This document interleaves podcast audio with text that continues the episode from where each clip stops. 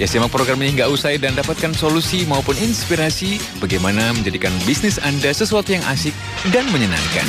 Ya, Alista di mana pun Anda berada, sekali lagi untuk Anda mungkin Anda yang berada di uh, divisi produk ya atau marketing atau Anda yang berada di divisi sales pasti ya produk yang inovatif menjadi uh, concern Anda atau menjadi unggulan Anda. Nah, tadi uh, narasumber kita Pak Jakaria sudah sempat informasikan bahwa produk tidak hanya sekedar berkembang ya, tapi harus ada nilai tambah.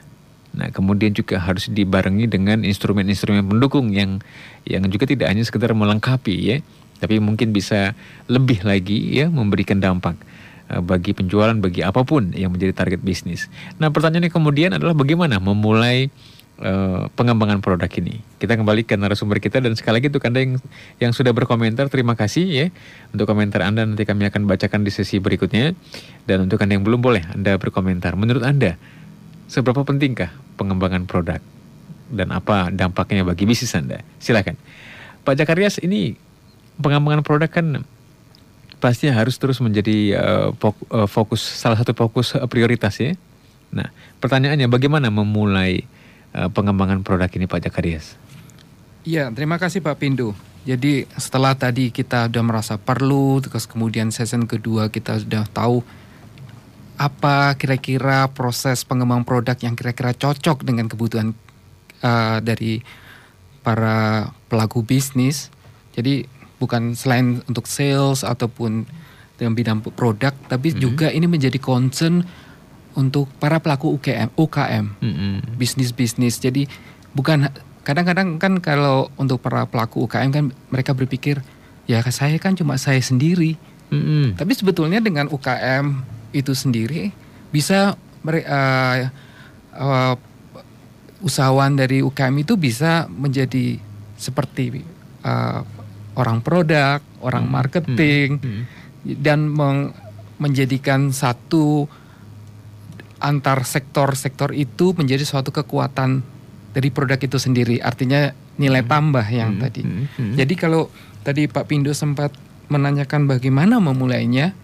Jadi memang ada aspek-aspek makro yang hmm. yang berkaitan dengan produk terutama misalkan ini produk baru ya karena kalau pengembangan okay. produk itu satu pengembang pro produk yang sama sekali baru atau produk yang iklimnya itu berubah-ubah. Uh, artinya hmm. iklimnya itu dinamis.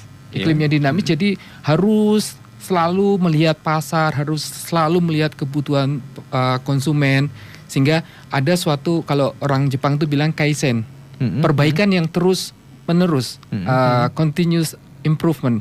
Hmm. Nah, perbaikan terus menerus itu sisi produk, ya sisi pengembangan itu. Oke. Okay. Jadi hmm. kalau secara garis besar untuk memulai, bagaimana memulainya? Hmm. kita harus tahu dulu. Misalkan saya kasih gambaran, kita ambil case-nya itu strawberry tadi supaya masih yes. inline ya. Hmm. Jadi misalkan kalau oh ya, saya ingin buat produk berkaitan dengan strawberry.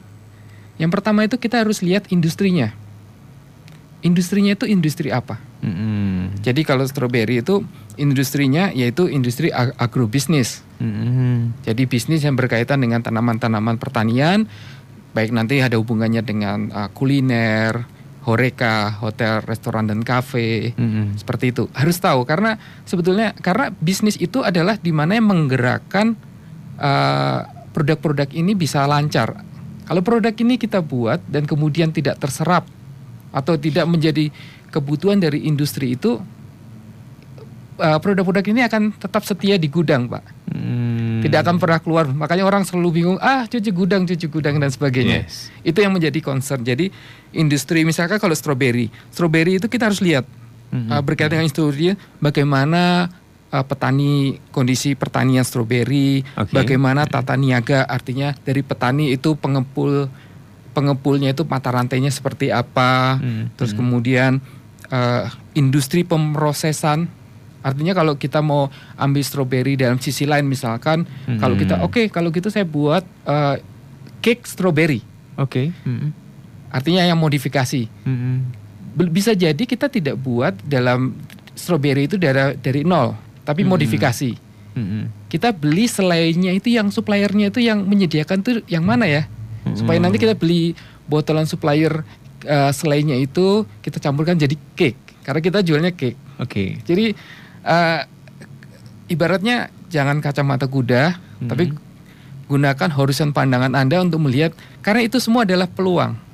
Di mana saat kita melihat ya di industri itu kita kan langsung oh iya ternyata hmm. ini peluang, ini peluang dan ini peluang. Baik. Itu industri. Nah, bagaimana dengan marketnya sendiri, Pak?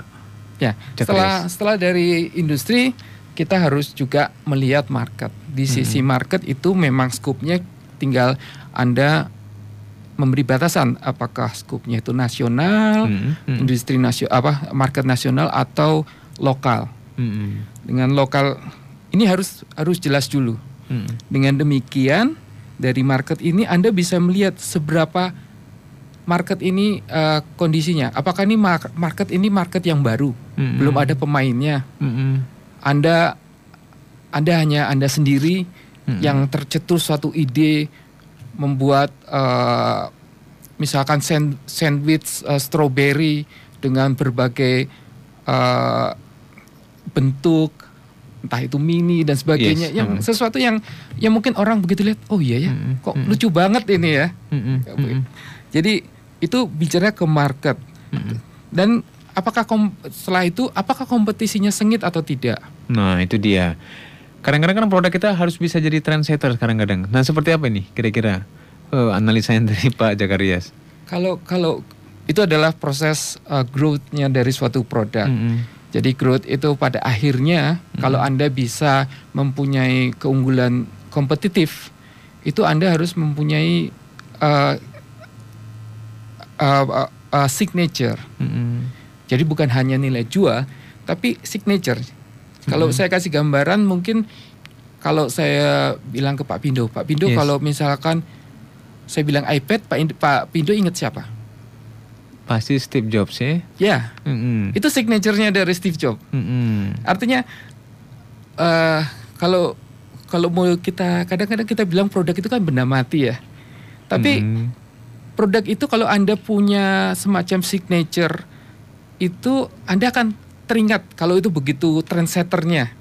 Entah itu karena histori atau apa, mm-hmm. itu yang menyebabkan oh ya. Nah Steve Jobs hmm Kita semua tidak bisa dipungkiri bahwa tahu Steve Jobs adalah trendsetter mm-hmm. di bidang gadget dan uh, peripheral seperti komputer dan uh, notebook. Mm-hmm. Nah, ini kan kalau misalnya ketika sebuah produk itu sudah leading di pasaran, ya ini kan pasti juga tidak terlepas dari segmentasi yang dibidik. Nah, bagaimana hubungannya pengembangan produk ini dengan uh, segmentasi ini, Pak Jakarias? Iya.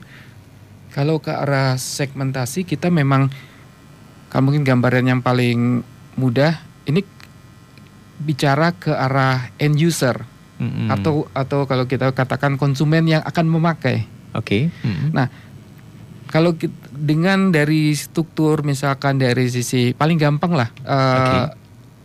lat apa uh, penghasilan. Mm-hmm. Penghasilan dengan orang penghasilan uh, orang punya kelas penghasilan kan pada range range range yang berbeda-beda pak.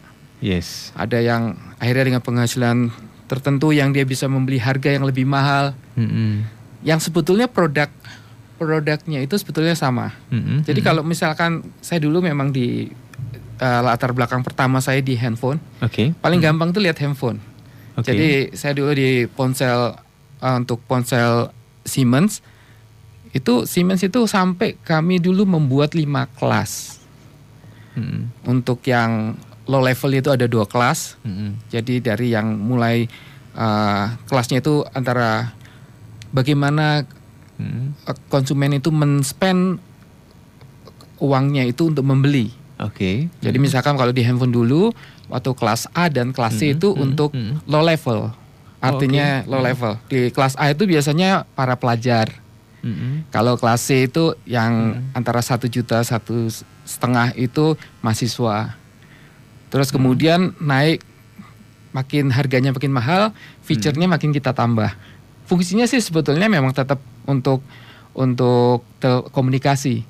Baik. Tapi karena ada segmentasi itu makanya kita akan masuk kira-kira mau di mana sih fokus segmen user atau konsumen mana yang kita akan tuju kalau kita nggak nggak memilih semuanya kan kadang-kadang memang harus fokus juga Baik, Daset.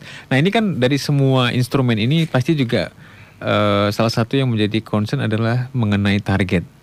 Pak Cakaria nanti sesi berikutnya kita ke target dan sekaligus juga kita akan eh, membaca juga interaksi dari pendengar kita Pak Zakarias. iya pak Kita akan kembali hard listener setelah yang berikut ini untuk Anda.